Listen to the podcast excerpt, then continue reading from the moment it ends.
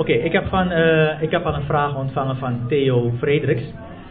Uh, en de vraag heeft te maken uh, met de passage in Filippenzen, waarin Paulus aangeeft dat hij jaagt naar de uitopstanding. Het jagen, daar gaat het om. En in 2 Timotheus aangeeft, hè, bij het eind van zijn leven, de laatste brief die hij heeft geschreven, dat hij het doel heeft bereikt. Hij heeft het geloof behouden, hij, gaat, hij heeft een goede strijd gestreden, hè? het eindpunt. Dus zo. En hij krijgt daarvoor de krans der gerechtigheid. Dat verwacht hij inderdaad, ja. En het punt is dat het daardoor lijkt alsof wij toch iets moeten doen. Dat is eigenlijk de, dat is eigenlijk de, de vraag. Hè? Moeten we nou iets doen of moeten we niets doen? Oké. Okay. Uh, zoals ik hem erop zou reageren is voor onze redding, onze redding, ons behoud, niet alleen moeten we niets doen, maar kunnen we niets doen. We kunnen niets doen omdat God alles geeft. God geeft het geloof om het te geloven. En by the way, onze rechtvaardiging, hetgene wat ons rechtvaardig heeft gemaakt, is iets geweest tussen vader en zoon. De zoon heeft de vader vertrouwd. En op grond van dat vertrouwen dat de zoon de vader geloofd heeft, Romeinen 3, vers 22, het geloof van Jezus Christus. Op grond daarvan zijn wij gerechtvaardigd, wij die dat feit, dat feit tussen vader en zoon, geloven. Dus we kunnen niets doen. Hij schenkt ons geloof op zijn tijd, in zijn timing. En op grond van dat geloof zijn wij gered. We kunnen niets doen, nogmaals. Alleen daarbovenop, dus binnen het kader van die redding, is er wel zoiets als jagen of uh, uh, jagen naar de prijs. Paulus vergelijkt het ook met een, een wedloop zelfs. Wat, het gaat. Ik versta je niet goed. Dus er is een uitopstanding van tussen. Er is een, uit, er is een uitopstanding, inderdaad. Maar uh, waar het vooral om gaat, want dat, daar wil ik even de nadruk op leggen, is dat er binnen de redding, dat er, uh, ja, ik, ik, ik weet niet of ik het woordje rangordes mag noemen, maar er zijn verschillen. Er zijn individuen die binnen het gered zijn, hè, binnen, binnen het leven in de toekomende ionen.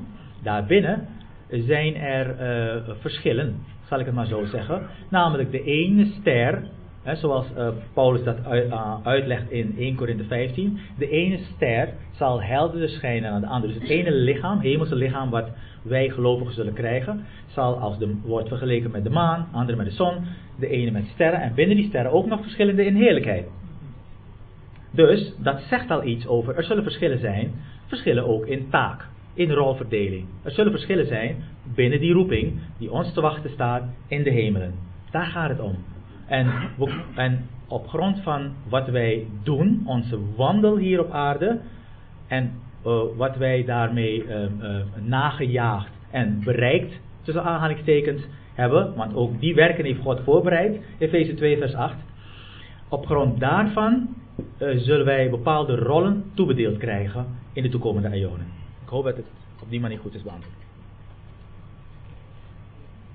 Ja, nou, misschien toevoegen.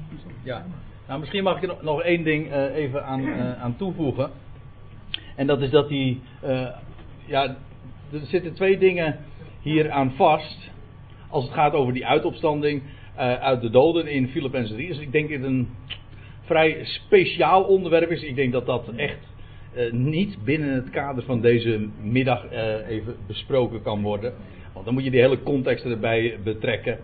En, uh, en, en, trouwens diverse andere schriftgegevens. Maar het idee van, van beloning en de krans. Ik denk dat dat niet te maken heeft met ons eigen werken. Integendeel, want dat zou in wezen weer een, een tegenstelling zijn. En ook in tegenstrijd, tegenstrijdig met Gods genade. Want dan zou je uh, de gedachte krijgen van nou we worden gered in genade. Maar als je dan eenmaal gered bent, dan zijn het dan vervolgens weer je eigen werken waarvoor je beloond wordt. Als dat zo zou zijn, dan is het nog weer geen genade. Maar zie het eens zo, het gaat niet om onze werken die beloond worden, maar het gaat over wat God door ons heen kan doen in ons leven. En, en heeft voorbereid. En dat is wat hij belandt. Nou, niet dus ons werk, integendeel, dat is wat Paulus noemt. eh, het is een iets andere context, maar dezelfde gedachte in 1 Korinthe 3. Alles wat een mens produceert, dat is in het beste geval hout, hooi en stro. En dat zal allemaal in vlammen opgaan, dat zal geen waarde blijken te hebben. Maar dat wat we, als we in ons leven gebouwd hebben met, met niet met hout, maar met goud. Het verschil eh, klinkt eh, niet zo heel erg daverend, maar het is een gigantisch verschil. Als we gebouwd hebben met goud, Gods heerlijkheid, met zilver, de prijs die hij betaalde en, en met kostbaar gesteente, zijn veelkleurige wijsheid. Kortom, met de dingen van zijn woord, geleefd hebben ze in zijn woord en zodat hij zijn werk in en door ons doet. Ja, dat is wat hij beloont. Waarom? Het is zijn eigen werk. Vandaar ook dat die kransen die er straks te vergeven zijn. Als ze, als ze, als ze eh, gegeven zijn, wat gebeurt er dan? Je leest het al in de openbaring. Die kransen worden weer geworpen voor God zelf, die ze gegeven heeft. Want dan, ze- wat zeggen ze dan? Dat, dat staat dan in verband met die 24 oudsten. Maar dan staat er van, u bent waardig, want u hebt het alles gewerkt. Dus het is uiteindelijk allemaal juist zijn werk, wat hij ook in en door ons heen heeft kunnen doen. En, en juist het eigen werk, dat wordt niet beloond, integendeel, dat gaat in vlammen op. Dat geeft Jacobus heel mooi aan. Elia was een man van gelijke bewegingen. Iemand die heel hoog tegen Elia opziet, die weggenomen wordt, zegt Jacobus zet hem even een kruis en hij was net zo'n mens als u. Ja, Nou heeft God wel een heel bijzonder doel met deze man.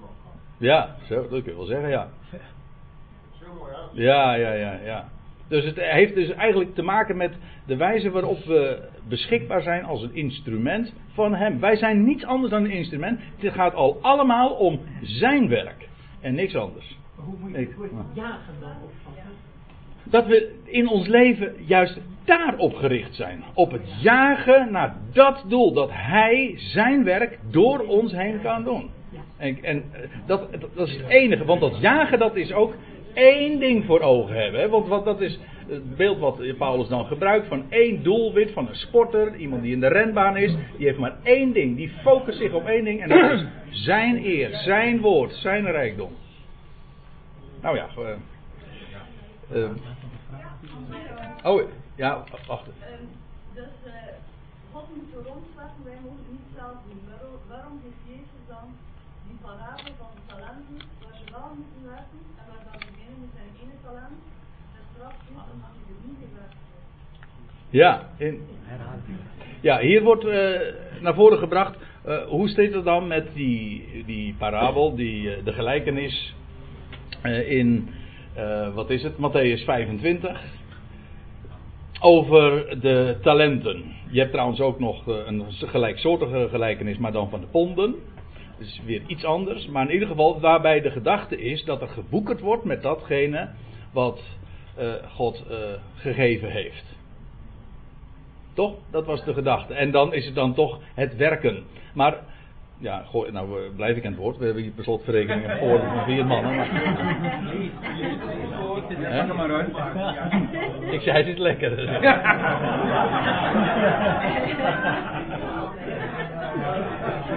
Ik denk, ik, la- laat ik een, in ieder geval een voorzet geven, want wellicht dat ik aangevuld ga worden. Het gaat eh, ook daarbij, ik moet erbij zeggen, het eh, staat in een ander kader. Er worden andere accenten ook gelegd dan in de bediening van de apostel Paulus, waar wij eh, vooral oor naar hebben, wat ook speciaal voor ons bestemd is. Dus je moet niet, het is niet goed om het brood der kinderen hm, aan de hondjes te geven. Dat zijn wij nu even in dit verband. Dus kijk in de eerste plaats uit voor het zomaar lukraak toepassen van zulke woorden. Dat is één ding. Maar vervolgens is het ook zo dat het daarbij toch gaat, en dat is de algemene lijn. Het gaat om datgene te gebruiken van wat God geeft.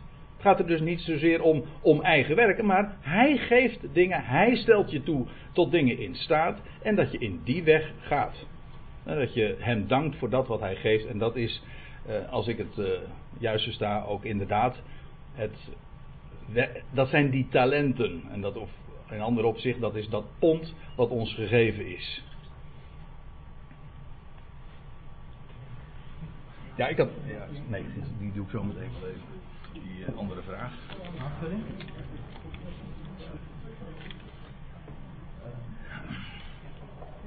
Ja, ja, er zijn.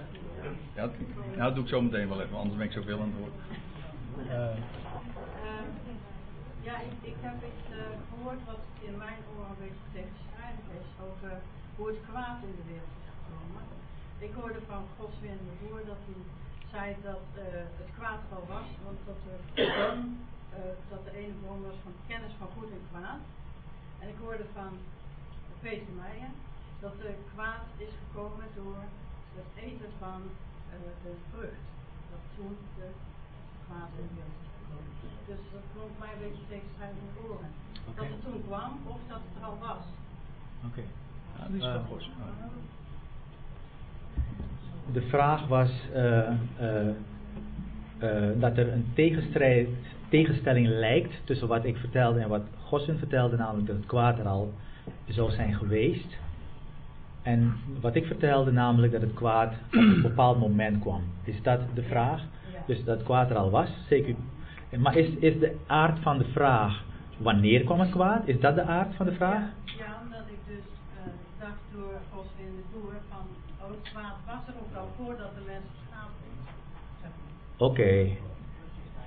Oké. Uh, Oké. Feitelijk is de aard van de vraag, wanneer kwam het kwaad dan echt?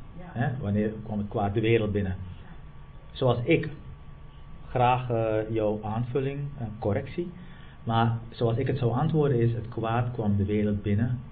Uh, toen God die oude slang, waar André het over had in zijn studie, geschapen had. Die wordt genoemd Satan, namelijk tegenstander, en duivel, namelijk door elkaar gooien. Toen God hem geschapen had, ging hij meteen aan de slag om zijn werk te doen. En het eerste wat hij deed, want er waren nog geen mensen toen, het eerste wat hij dus deed waren de hemelbewoners die soevereiniteiten, overheden, machten en ga zo maar door in de rangorden meteen misleiden en in rebellie brengen tegen God. Hij heeft ze vervreemd van God. Dat is het eerste wat hij deed. En als gevolg daarvan brak er strijd uit, niet diepte in gaan en, en daardoor uh, werd de wereld, even om die schriftuurlijke termen te gebruiken, neergeworpen. De aarde werd vernietigd. Dat is zoals ik het zou antwoorden. Dus zo kwam het kwaad, kwaad, vernietiging, hè, vernieling, de wereld binnen. Maar God heeft het gecreëerd. God is, God is degene die het kwaad heeft geschapen. Ja, dat, dat is trouwens ook. Of nee, Gos wil wel ja. zeggen. Nee, ga eerst Gos. Uh, goeie vraag. Um, ik denk, want als je terugkijkt naar het grafiekje van Peter, um, dat het pas stuk ging toen het kwaad effect kreeg op mensen. Dus toen wij ook echt iets mis gingen doen. Maar het, als er iets stuk kan gaan, de werk, dat is de werking van iets wat er dus al eerder was. Dus God heeft dat gemaakt en op een bepaald moment greep dat in.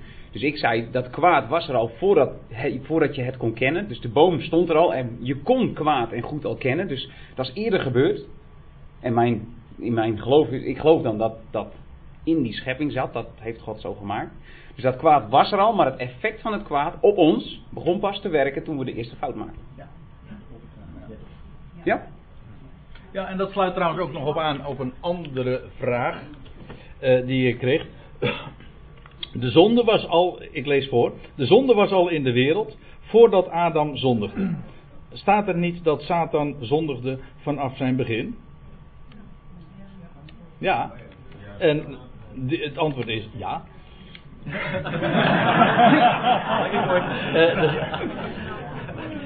er staat in, want daar verwijst het naar 1 Johannes 3, vers 8. Dat de duivel, de diabolos, die, die verdraaier dus, hè, degene die alles door elkaar gooit, die zondigde vanaf den beginnen. Adam niet. Adam is in, staat er in 1 Timotheus, is in overtreding gevallen. Maar van de duivel, de diabolos, lees je, hij zondigde vanaf de beginnen. God heeft de slang gecreëerd. Johannes 8 zegt dat ook, naar zijn aard. Ja, het is zijn aard. Ja, precies. hij, is een crea- hij is een creatie van God en God maakt geen fouten. Dus ook de Satan is schepsel van God. Dus- sorry? En dat staat al in Genesis. Ja, je leest al in Genesis 3 van, eh, dat de slang de, de, de, dat God geschapen had. Precies. Het is bij Fries dat je zo'n rol moet spelen. Ja, nou ja, dat, maar dan komen we weer op het onderwerp van, eh van Goswin. Het, dit is niet altijd leuk wat we vertellen. Maar het is de waarheid. Ja, dat klinkt wat arrogant, maar het is de waarheid. God is God en hij heeft goed en kwaad gemaakt. En geschapen. En dat zegt, dat verklaart hij heel plechtig zelf. Ik ben de schepper van alles. Van licht en duisternis, van goed en kwaad. En dat doet hij niet voor niks. Zou het ook aan niemand... Ja? Oh, ja, maar eerst Nee, nog... nee, nee. Ja. Ja.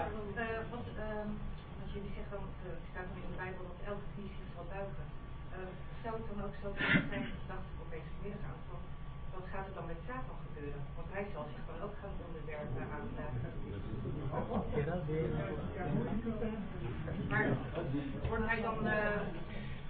Ja, ik wil er wel op antwoorden. En daar kan ik volgens mij ook eh, ja, vrij kort op antwoorden. Ik heb eh, in mijn presentatie ook eh Colossense 1 vers 20 laten zien. ehm, waarin staat dat, dat het al verzoend zou worden. Nou, volgens mij is dat in meerdere presentaties teruggekomen. En als we het hebben over het al, dan is dat ook alomvattend. Het, ik heb ook in mijn presentatie aangehaald dat het kruis van Christus, eh, dat dat een, een algeheel werk is. Compleet voor het doel eh, waartoe God het bestemd had. En eh, in Filippenzen staat ook ehm, dat elke knie zich zal buigen van ehm aardsen, onderaardsen en hemelsen was het. hè? Ja, ja. Dus ja, dat, daarin is niets uitgezonden. Dus, ehm, maar Satan die eh, is nu tegenstander. Die staat nu vijandig tegenover God. En als vijandschap weggenomen wordt, ja, dan is hij eh, niet meer wat zijn naam nu is, namelijk tegenstander. Maar dan, is hij een, eh, dan zal ook hij een liefhebber van God zijn. Dan is er dus, dus geen Satan meer. Nee, geen Satan meer. Ja, En ook geen diabolos. geen. Precies. Precies. Dus nou, ehm, eh, ik, heb er, ik heb nog eentje, sorry. Dat ik, eh, eh, eh, excuses voor de dominantie, ik ga straks een half uur jij had ook de kortste presentatie, dus jij mag nog wel even. Ja? Jij, jij krijgt, jij, Daar krijgt moet je hem 20, opbouwen. jij krijgt 20 minuten minder. Er staat in de, in de geschiedenis van de verzoeking in de woestijn, bij het begin van Jezus optreden, dan lees je dat eh, de, de diabolos iedere keer tot hem komt. En dan lees je dat hij. Dan staat er in vers 8: Wederom nam de duivel hem mede naar een zeer hoge berg. En hij toonde hem al de koninkrijken der wereld en hun heerlijkheid en zeide tot hem: Dit alles zal ik u geven indien gij, gij u nederwerpt en mij aanbidt. En toen zei Jezus tot hem: Ga weg, Satan, tegenstander. Er staat immers geschreven: De Heere, uw God, zult gij aanbidden en hem alleen dienen. Ja, ja ik, oh, ik had het ook kunnen laten zien, ja. Realiseer ik me ineens. Ja, maar dan zegt men in het algemeen van ja, hij is, dat de Heer Jezus hier nu antwoord geeft. Zegt van ja, je zou de Heer, de Heere God alleen moeten dienen.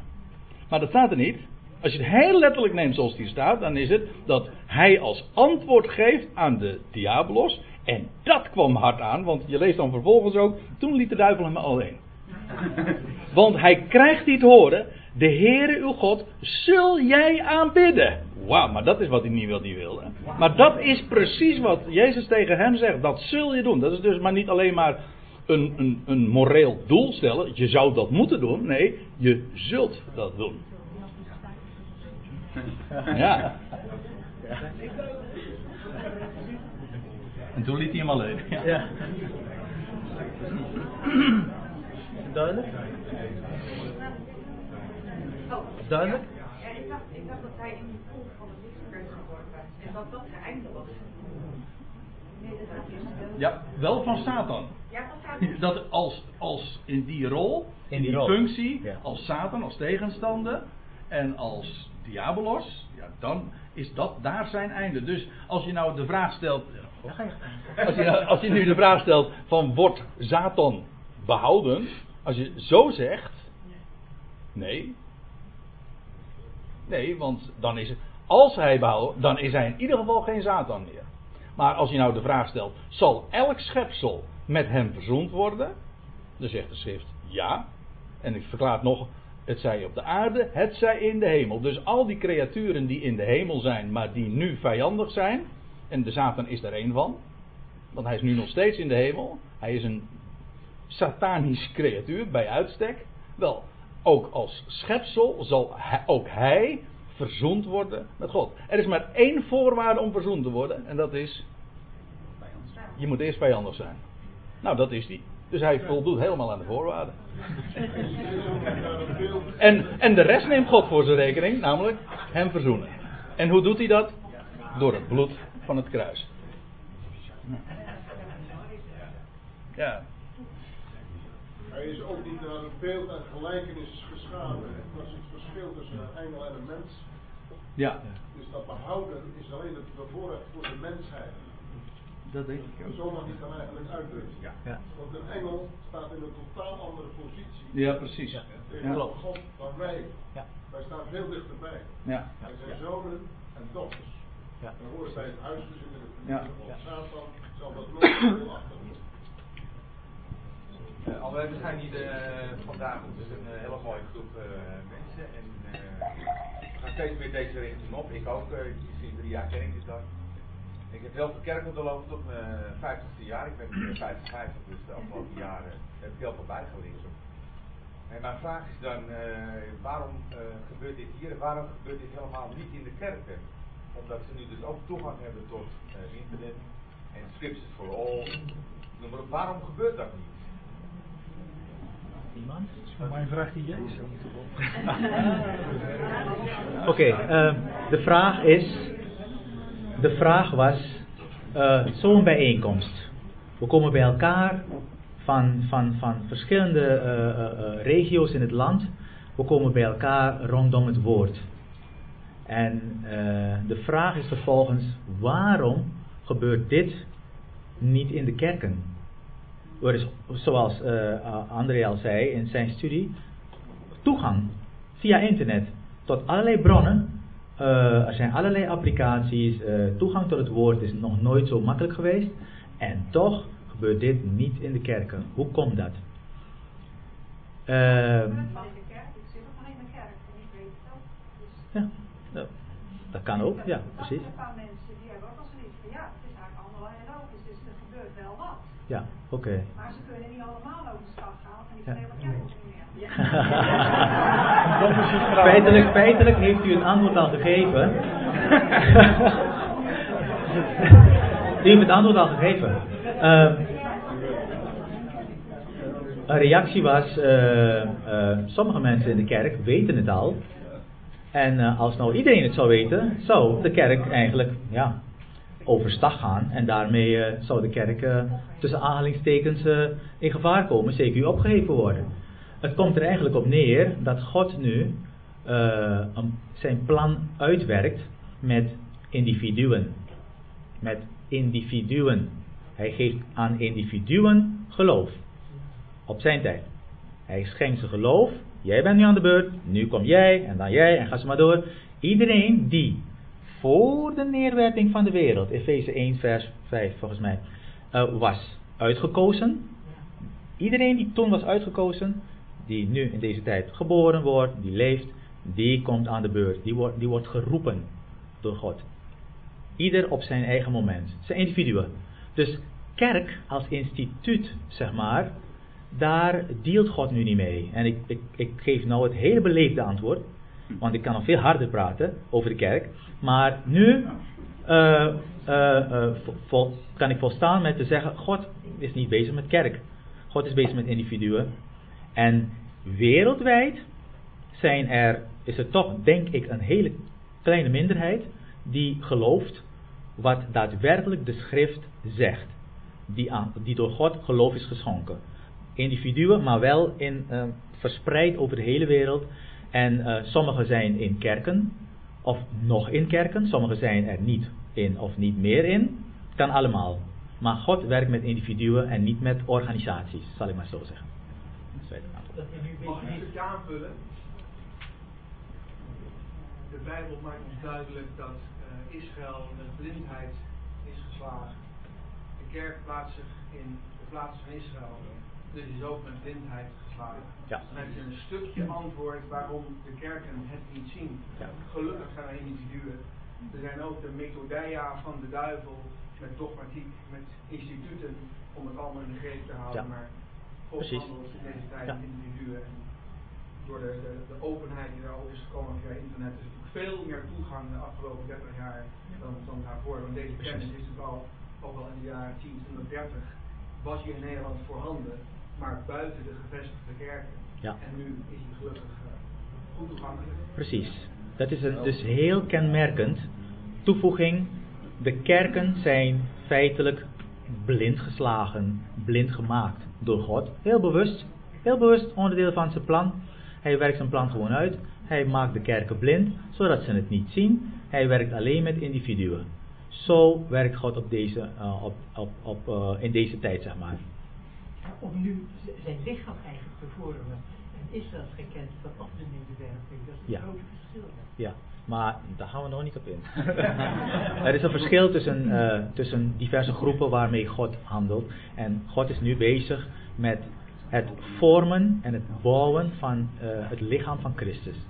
Daar komt het op neer. Ik hoor, ik zie daar iemand. Uh, uh, contrasten uh, hebben we al is dat niet uh, de contrasten die je dus aan het geschetst? Is dat niet puur een uh, afwezigheid van de situatie waardoor een andere situatie uh, naar voren komt? Maar, die, maar uh, tenminste het beeld wat ik van jou kreeg is van dus dat je gewoon twee situaties hebt. Dus, Dankjewel. Ik heb het bijvoorbeeld over van, als ik het licht nu uitmaak, is het donker. Ja. Maar ik kan niet donker. Je kan niet donker maken. Nee. Ja. Dus de vraag is een contrast. Zijn het nou twee losse dingen of is het één de afwezigheid van de andere? En dat is, dat is het. En dan zou je kunnen zeggen, ja maar kijk, dus dan, dan want ik, ik herken dat. En ik wil soms zelf ook graag die kant op denken, want ik vind God liever als die alleen maar goed is. Maar ik herken het heel goed. God is alleen maar licht. Maar God heeft ook alles geschapen. Dus je zou kunnen zeggen, het object, en dan doe ik het heel abstract, hè, achter zo'n object zou dan schaduw zijn. Daar is dan even geen licht, want daar staat wat voor. Maar wie heeft dat ding daar neergezet, zodat daarachter schaduw is? Dus ook, zelfs al is schaduw op zich niks, het is een afwezigheid van iets. Waarom is het daar niet? Omdat daar iets voor staat, omdat het of geblokkeerd is, of omdat God het licht daar heeft uitgedaan. Dus ook, ook dat ik leg, daarin, ik leg dat ook in de goede handen van de goede God. Liever daar dan in de handen van de God die er ook niks aan kan doen. Maar ja, je hebt gelijk. En schaduw is lekker cool. Ja, nou, de kerkelijke stromingen die dichten vaak wel een hele warme, een hele warme context voor de schaduw. Maar uh, inderdaad, ik wil nog één toevoeging geven op de vorige vraag, hoe het nou kan. En dat is meer oorzaak-gevolg. Hoe kan het nou dat de kerk hier zo blind voor is? Ik ben dan een uh, nou, ik ben geen wetenschapper. Maar ik lees dan zo nu en dan wel eens wat in de wetenschappelijke hoek voor de, de, de techneuten. Natuurkundigen zijn helemaal niet lief voor elkaar. Als iemand wat bedenkt, dan is het vaak een sport voor de andere natuurkundigen om daar heel kritisch naar te kijken. Want uh, als ik nog slimmer zou kunnen zijn dan hij, dan nou, dat is leuk voor mij. Dus natuurkundigen houden elkaar heel erg scherp. Maar de voorwaarde is dat we allemaal elkaars gelijken zijn. Dat we samen willen leren, samen meer willen te weten komen. En in de kerk was op een bepaald moment een milieu waarin het jou werd opgedragen wat je zou moeten geloven. Dat stond hier, allemaal even samen meezingen, ik geloof, enzovoort. En doe je dat niet, dan krijg je het heel erg warm. Nou, dat is geen academisch milieu om eens even samen te sparren over hoe het zit met God en al die dingen. Dus mensen zijn ontzettend bang voor verkeerd denken. Dus als, als uh, ik heb het aan de lijve uh, ervaren dat mijn familie plaatsvervangend bang werd voor ons. Niet, niet voor ons als persoon, maar wel voor onze gedachten. Want als, het, als, je, als je ernaast zit, dat is echt heel erg hoor. Want dan is de Heere God boos. Nou, en, en dat, dat, dat is helemaal niet prettig nadenken. Dus dan denk ik liever niet na. De dominee heeft zes jaar geleerd. Ik heb die Bijbel misschien uh, twee keer in de week open. Ik luister, ik doe wel wat hij zegt. Hij weet het beter. Dus het, het milieu in de kerk is ook niet stimulerend geweest om te gaan kijken. Dus misschien is het zelfs wel gunstig dat Nederland ontkerkelijkt. Dat we niet meer bang zijn voor God. Dat we misschien niet eens meer geloven dat hij er is. Misschien zijn we nog wel boos op hem, maar dan denk ik, nou, dat, dat kunnen we verhelpen. Maar angst is, angst is een ontzettende. eh, het werkt heel verlammend. Dat doet je hoofd uit. Liever de ogen dicht nou ja, en naar beneden kijken dan om me heen kijken en proberen te leren. Want je mag niet leren, want als je de verkeerde kant op denkt, dan doet het zeer. Nou, zoiets.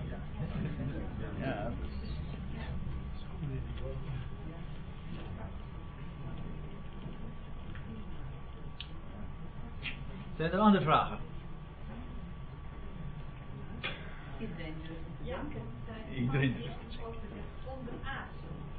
Ehm, het lijkt me heel interessant om dat van te weten. Mijn vraag antwoorden.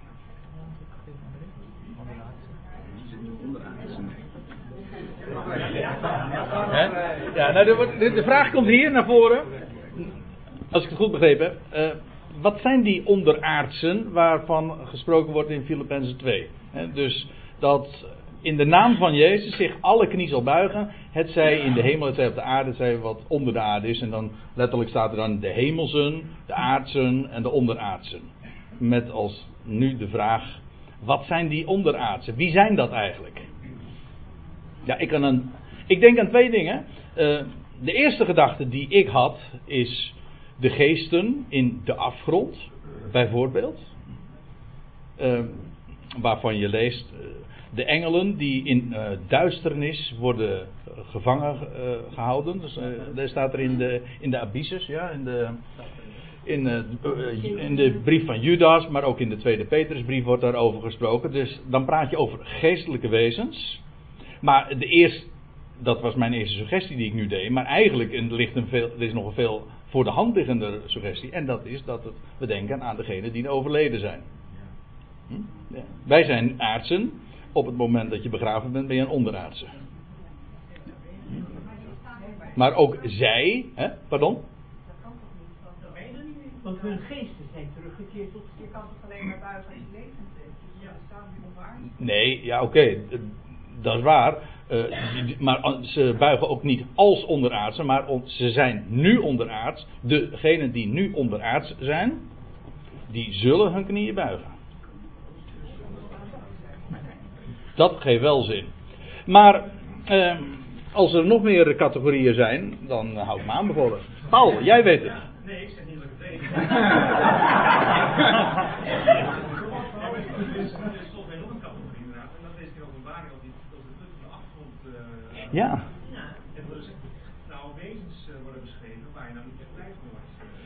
Nee, dat, en dat maakt het eigenlijk die vraag eh, van, die we eerder eh, even voor het voetlicht kregen, nog des te sterker, of het antwoord maar, wordt des te duidelijker.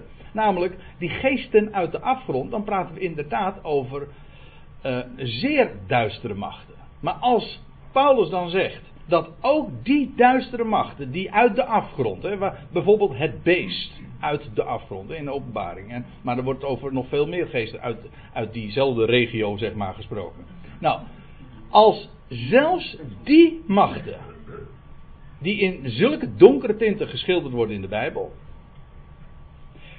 zelfs zij hun knieën zullen buigen en zelfs met de tong zullen nee, met hun ja met de tong En niet, niet, nee, niet met de lippen maar met de tong dus niet de buitenkant maar de binnenkant zullen beleiden van binnenuit nou ja dat hebben we vandaag al eh, één of twee keer zo ehm, overdacht Oh, zij zullen beleiden tot eer van God de Vader. Jezus is Heer. Hoe ver gaat dan die verzoening? En hoe ver gaat dan inderdaad ook hun. En hoe diep gaat hun beleidenis? Zelfs die machten, de onderaardse. Die categorie waar jij het ook nu over hebt, Paul. Ook zij zullen dat beleiden. Met andere woorden, er valt dus echt niets buiten. Hè? Hemelse, aardse, onderaardse. Kunt u nog meer creaturen bedenken waar ze. Maar ik wil daar nog even aan toe. De Heer Jezus heeft een aantal keren in zijn leven de demonen uitgeworpen. Ja. Hij kende als de zoon van God. Dat is gebeurd in een uh, synagoge. Ja. Denk eens even aan een legioen van demonen. Bij de man die dus in feite dus daar rondstierf bij de dodengraaf. Ja. En die Jezus smeken hem niet, dat ze niet in, hè, dat ze dus niet in de afgrond terechtkomen. Nou, dan heb je eigenlijk al de aan, aanknoping. Ja, de afgrond. Waar we het nu over hebben. Ja, ja. Uh, bedankt voor de aanvulling. Lijkt me zeer ter zake. Ja. Jij bent de gespreksleider. Ik had nog een vraag over het kwaad. Wordt er dan de persoon vindt veroordeeld kwaad? Gelovigen mogen weten, in Jezus is een vrijspraak. De ongelovigen zullen gescheiden worden, de schapen en de bokken zullen in de tweede dood terechtkomen. Ik heb in andere artikelen voortaan, de tweede dood is dood, daar beleef je niks. Maar ik zit nog met de vraag, wat is nou straf? Jozef kon zijn broers vergeven, omdat hij door God ogen keek en hij zag dat het kwaad dat Jozef aangedaan was, ten goede gekeerd werd om onderkoning te worden. Dus hij vergaf het zijn broers. Zullen degenen die slachtoffer geworden zijn van het kwaad, en door de liefde die God geeft, gaan verstaan welk, uh, welke plaats het kwaad in leven heeft gekregen, zodat ze het ook kunnen vergeven? Of, ja, wanneer vindt dat plaats? Vindt dat plaats in de komende ionen? Of vindt dat misschien pas plaats, uh, ja, ik weet het niet. Aan het einde. Aan het einde van de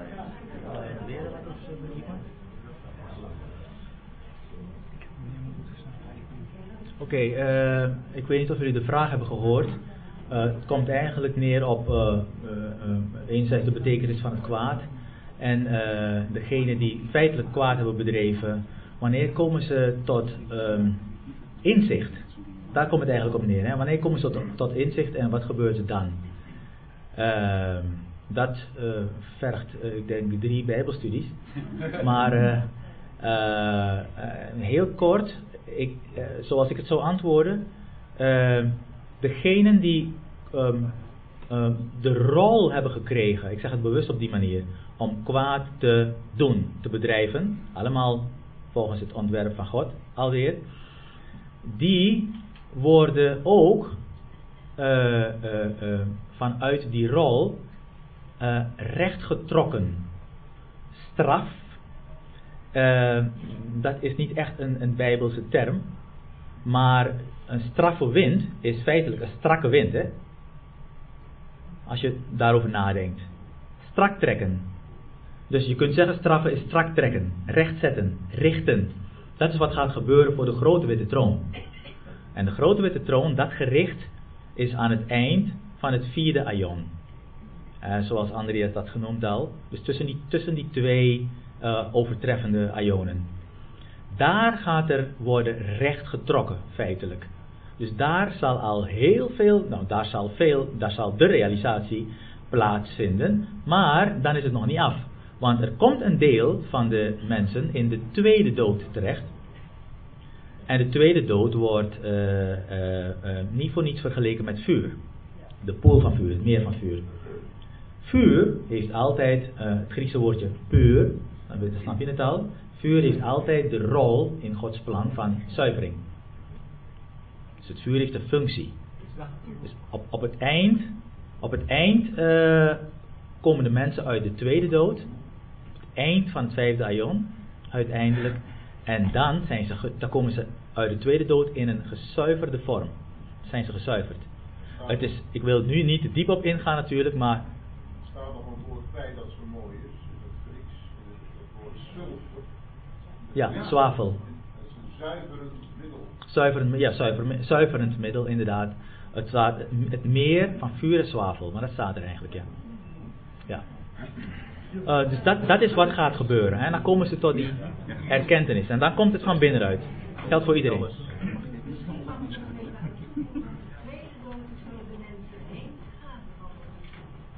Kunt u, kunt u dat herhalen? Ik heb het niet goed verstaan. De tweede dood zal de Nee, tweede dood betekent dood zijn. Oftewel. Nee. Ja. De, de. Ja, wacht even, maar wat dat. Ik denk. Mag ik? Ik, ik, denk, ik denk dat je. eh, Met permissie, Corrie. eh, eh, dit een beetje uit zijn verband trekt. Uiteraard, eh, niet bewust, maar er staat in openbaring 2 van ehm, eh, hen, zij zullen geen schade ondervinden van eh, de tweede dood. Maar ja, daar staat dus niet van niemand ondervindt schade van de tweede dood. Maar zij zullen geen schade ondervinden, dat wil zeggen, zij ondergaan die tweede dood niet. De schade die je leidt als je die voor de tweede keer doodgaat. En ik geef toe, dat is net wat Peter zegt, dat is weer, weer een uitgebreid onderwerp. Dat is altijd een nadeel van zo'n vragenuurtje. Want er worden soms uh, heftige items uh, aangesproken, die hier dan even voor de vuist weg in, in een halve minuut zo eventjes uh, opgelost moeten worden. Dat kan eigenlijk natuurlijk niet. Wat is de tweede dood? Nou ja, dat is een, een item op zich. Maar in elk geval, voor zover ik het versta, is het zo dat de tweede, degene die geworpen worden in die, dat meer, worden, sterven voor een tweede keer. Dat is de tweede dood. En de schade die zij ondervinden is dat zij die ionen van het koninkrijk van Christus niet zullen meemaken. Dus die overtreffende ionen ontgaan hen. Dat is de schade die zij ondervinden. Zij worden pas bij de laatste lichting Hè, bij de nachttrein, zeg maar. Als ik het zo mag zeggen, even in het uh, NS-termen. Zij zullen pas dan levend gemaakt worden na de, bij, de, bij het einde van de heerschappij van Christus. Dus die ionen die overtreffend zijn, zullen zij niet mee, meemaken. Tenminste, dat is de wijze waarop ik het versta. Sylvia, ja, wacht even. Maar de,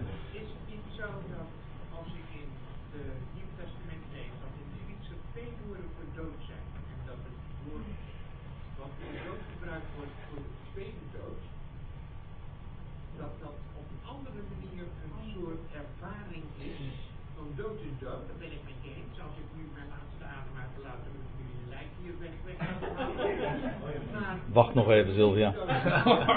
toch schijnbaar een toestand is van een bewustzijn, want in openbaring 22 lees ik dat daar en knars der tanden zal zijn. Maar tegelijkertijd lees ik dat de poorten van het nieuwe Jeruzalem open zullen zijn.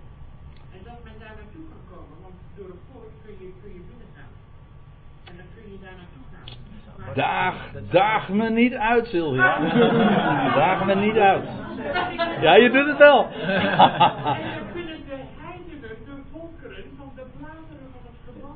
ja. Ja, dit is. studie. Ja, ik begrijp. Hier wordt een, uh, door Sylvia nu een, een, naar voren gebracht van dat die tweede dood wel een toestand is van bewustzijn en van reiniging. En je geeft argumenten daar ook voor aan. En ik zou er heel graag op in willen gaan. En Peter ook. En waarschijnlijk die anderen ook. En dat moeten we echt nog eens een keertje een, een aparte dag van. We willen ook in vrede hier eindigen. het, is, het, is, het is per slotverrekening, het is vandaag nog niet eens gememoreerd. Want we deden nou vanaf de aanvang, we, we deden bij aanvang alsof dit, nou ja, 4 oktober. U denkt dat is dierendag. Jannie, Jannie Molenaar denkt er heel anders over, want het is mijn verjaardag. Uh, en moslims die denken vandaag, het is vandaag het offerfeest. Ja, precies. Ja, ja. ja dat is de dag hè, van het islamitische jaar. En die, dat, die, dat feest duurt trouwens drie dagen. Dat, ze, ze, zijn nog, ze zullen nog een keer ontdekken waarom dat drie dagen duurt trouwens. Ja, ja, ja. En, maar het allerbelangrijkste is, op de Bijbelse kalender is het vandaag 10 Tishri. Dat wil zeggen, grote verzondag. En we gaan het toch niet meemaken dat wij op de grote verzondag, Yom Kippur, dat wij ruzie gaan maken over wat de tweede dood precies is. Nou, het belangrijkste is, laten we dat in ieder geval vaststellen, de tweede dood wordt beëindigd. De dood wordt teniet gedaan. Eerst de tweede kan niet schelen, maar de dood wordt er niet gedaan. Alle worden levend gemaakt. En wat die tweede dood dan precies is, daar moeten we toch echt nog eens een keertje één of twee of drie studiedagen aan gaan wijden. Ja, dankjewel. Uh, er was nog een vraag van u. Nou ja, ik,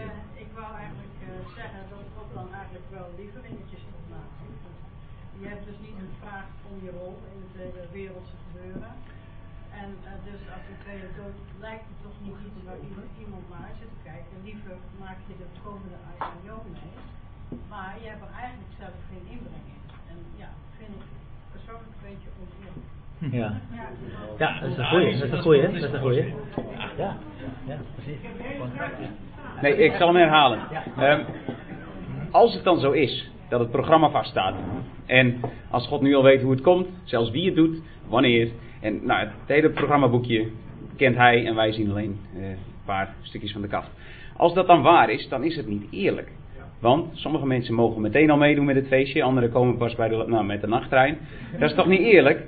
Maar ja, ik, en ik, ik herken dat sentiment, maar de genade is ook niet eerlijk. Snap? Eerlijk is een menselijke term waarmee wij dingen gaan vergelijken. Jij hebt er vijf, ik heb er vier. En, maar ons leven wat we hebben gekregen, ik heb er niet om gevraagd, is ook niet eerlijk. Niks is eerlijk in de zin van even, iedereen evenveel. Het is rechtvaardig omdat hij rechtvaardig is en omdat hij het doet. En ik denk dat we aan het einde allemaal hem zullen danken, omhoog zullen kijken en zeggen... Nou, nee, misschien wel gewoon niks. Gewoon niks. Maar het, nee, precies, ik, eerlijk is niet een goede maatstaf. Ook al voelt het voor ons wel zo. En zou ik, ik, ik ben ook het liefst meteen uh, bij het feestje, niet helemaal aan het einde. Maar sommige mensen niet. En ik kan ze aanwijzen waarvan ik denk, ik zou het zo fijn vinden als die er ook bij is. Maar ik mag het niet zeggen. En ik vind het niet eerlijk. Maar ja, ja, precies. Zij, zij, zij mogen daarna van de verhalen vertellen en ik praat graag, dus ik wil, ik wil wel graag wel vertellen. Maar het, het, ja, het is niet eerlijk. Genade is ook niet eerlijk.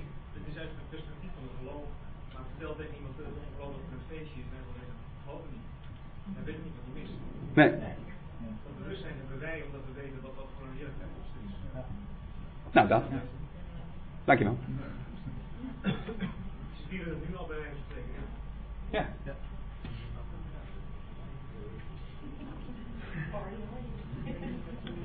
Uh, op het risico dat er misschien, uh, uh, het is niet de bedoeling dat er discussie ontstaat, dat gaan we niet doen. Maar ik wil toch een kleine aanvulling doen. Ehm, namelijk, het, ga, het, gaat hier om de realisatie van God. Hè? Dus het gaat erom dat we God kennen. God in zijn karakter, hoe hij echt is. Dus deze vraag vind ik een hele goede vraag, een hele legitieme vraag. En die Paulus trouwens ook al heeft geadresseerd in Romeinen 9, namelijk. Uh, God is niet eerlijk, hij is de pottenbakker. De, het ene vat maakt hij tot oneer. En de andere vat, uit hetzelfde stukje klein notabene, maakt hij een vat tot eer. Dus, hoezo? Maar, persoonlijk, en ook praat ik even... Juist. De, de, de protester, hè? De, protest, de, de protester zegt tegen Paulus, je zult nou toch maar zeggen, wat heeft, wat heeft God nog aan te merken? Want wie deze staat wil, er gebeurt toch wat hij wil. De ene vat ten oneer, de andere vat ten eer, uit hetzelfde, hetzelfde stukje klein notabene. God doet de hele boel, hij regisseert de hele boel en dat klopt ook nog. Maar, persoonlijk, nogmaals, het gaat om, en ik praat nu, ik ga nu op eigen titel antwoorden, zoals ik het zie. Het gaat erom uh, dat we God kennen. En God is liefde.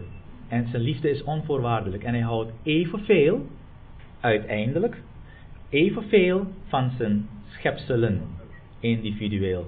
Er, sta, er, stond een tekst die volgens mij van jou afkomstig was, uh, dat hij alle tranen zal afwissen. Nee, dat is, Gewoon even als illustratie. Dat staat er niet. Dat, er staat hij zal elke traan afwissen. Aandacht. Voor, per traan aandacht. Even, even, dat, is, dat even inzinkt. Dit is God. Dus diezelfde God is oneerlijk. Tenminste, lijkt oneerlijk binnen het kader van zijn plan. Namelijk uitverkoren, niet uitverkoren en ga zo maar door. Contrast dus, dat heeft hij bewust zo gemaakt.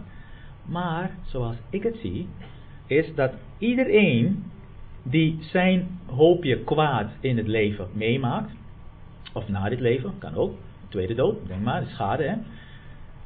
De, de, het ervaringsgevoel van de individu als het gaat om het moment dat God alles in alle gaat worden, dat ervaringsgevoel zal uiteindelijk ook compenserend werken.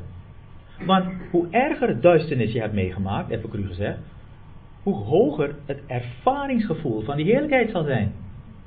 Want als je duisternis grijs hebt meegemaakt, nou dan wordt het ervaringsgevoel, even menselijk praat ik nu hè, minder dan wanneer je diep donker hebt meegemaakt. Dan is het verschil nog veel groter, want daar krijgt hij iedereen. Alles in allen. Zie je het punt?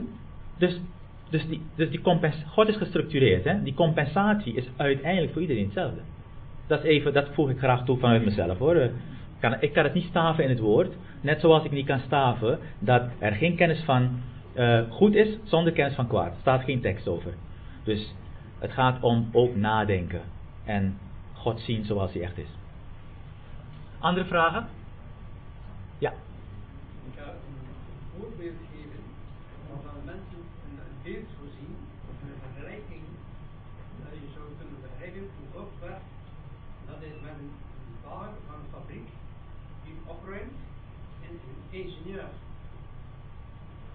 Een verschil maken in financieren. Die ingenieur gaat een enorm som verdienen. De baar niet. Dus een keuze. Een schoonmaker, ja. Een schoonmaker. De schoonmaker en de ingenieur. Oké. Oh, eh, snap jij dat? Want ik, ik snap niet wat je zegt. Kom, kom jij maar.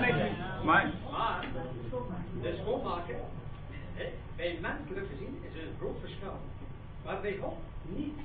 Bij God is de ingenieur en de schoonmaker gelijk. Ja. En dat zijn weer mensen die dat niet inzien. Ja, precies. Bij God is iedereen gelijk. Ja. Maar bij de mens wordt een groot onderscheid gemaakt. Ja. Tussen een ingenieur en een, en een schoonmaker. Ja. Dat is het belangrijkste dat wij Ja. inzien als christen. Moeten kunnen zien dat ieder individu, individu gelijk is. Ja. En dat is het probleem van vele mensen. Ja. Ja, eh, oké. Ik- Iedereen. Ja. Iedereen. Ieder mens moet er aanwezig zijn. Waarom is Christus aan het kruis gegaan? Waarom geven de Joden aan, aan het kruis geworpen? Dat was een genade voor de eiden. Want als de Joden hem niet verworpen, hadden wij, hem, hadden wij de genade niet gekregen. Precies. Daar zit alles in het plan van God. Is echt, dus de genade over de gekomen. Ja. En nu is het verdoven nog de genade, maar binnenkort zal Christus de genade over de eiden wegtrekken en weer terugkeren naar de Joden. Ja. ja. Duidelijk. Oké, eh, duidelijk. Eh, hartelijk bedankt voor de toevoeging. Feitelijk is de toevoeging op de vraag over ongelijkheid. Hè? Er is geen ongelijkheid uiteindelijk. Dat is feitelijk de boodschap. Er zijn rollen. En ieder heeft zijn eigen rol toebedeeld gekregen. Daar komt het eigenlijk op neer. Eh, ik hoor net, er zijn nog maar twee minuutjes, dus er is nog ruimte voor één korte vraag. Dan sluiten we af. Niemand? Nou, ik stel ervoor dat we afsluiten. Ik weet niet van jullie, maar ik heb een geweldige dag achter de rug. Zeer leerrijk, eh, opbouwend, goede sfeer, geweldige interactie. Ik heb genoten. Jullie? Oké, nou. Is het voor herhaling vatbaar, neem ik aan, hè? Voor mij wel, in elk geval. Oké. Oké. Nou, ehm, hartelijk bedankt voor jullie komst. Bedankt voor de vragen. Altijd weer eh, eh, goed, frisse input. Eh, dat waarderen we heel erg. En, en ik hoop dat jullie daar niet alleen iets van hebben opgestoken, maar dat het ook zal neerdalen tot het niveau van bovenkennis, oftewel besef, realisatie. Zodat we nog weer een stapje ver zijn gekomen in onze realisatie van wie God werkelijk is. Hartelijk bedankt voor jullie komst en nog een hele fijne dag verder. Tot ziens. Oh, ja. Ja, je hebt gelijk. Eh, ik ga dat niet, eh, ja. Ik wil natuurlijk ook, ik heb Johan eh, bedankt. Eh, nogmaals Johan, hartstikke bedankt. Dat vind ik echt geweldig. Maar ook wil ik de sprekers bedanken natuurlijk. André Piet voor zijn, voor zijn rol. Gerard Oudijn en Goswin de Boer. Hartelijk bedankt. Peter Meijer. eh, graag, we, we- we dragen allemaal onze steen, ons steentje bij wat God ons heeft gegeven. Nogmaals, bedankt en een fijne dag verder. Uiteraard danken we hem. Dat heb ik vanochtend al gedaan. Dankjewel. zullen we, zullen, we- zullen we, er wordt gevraagd om te danken. Eh, laten we dat, dat toch doen. Maakt niet uit. Theo, Theo gaat staan. terecht. Dan ga ik ook staan. Zullen we, zullen we danken? Ja, dat gaan we wel.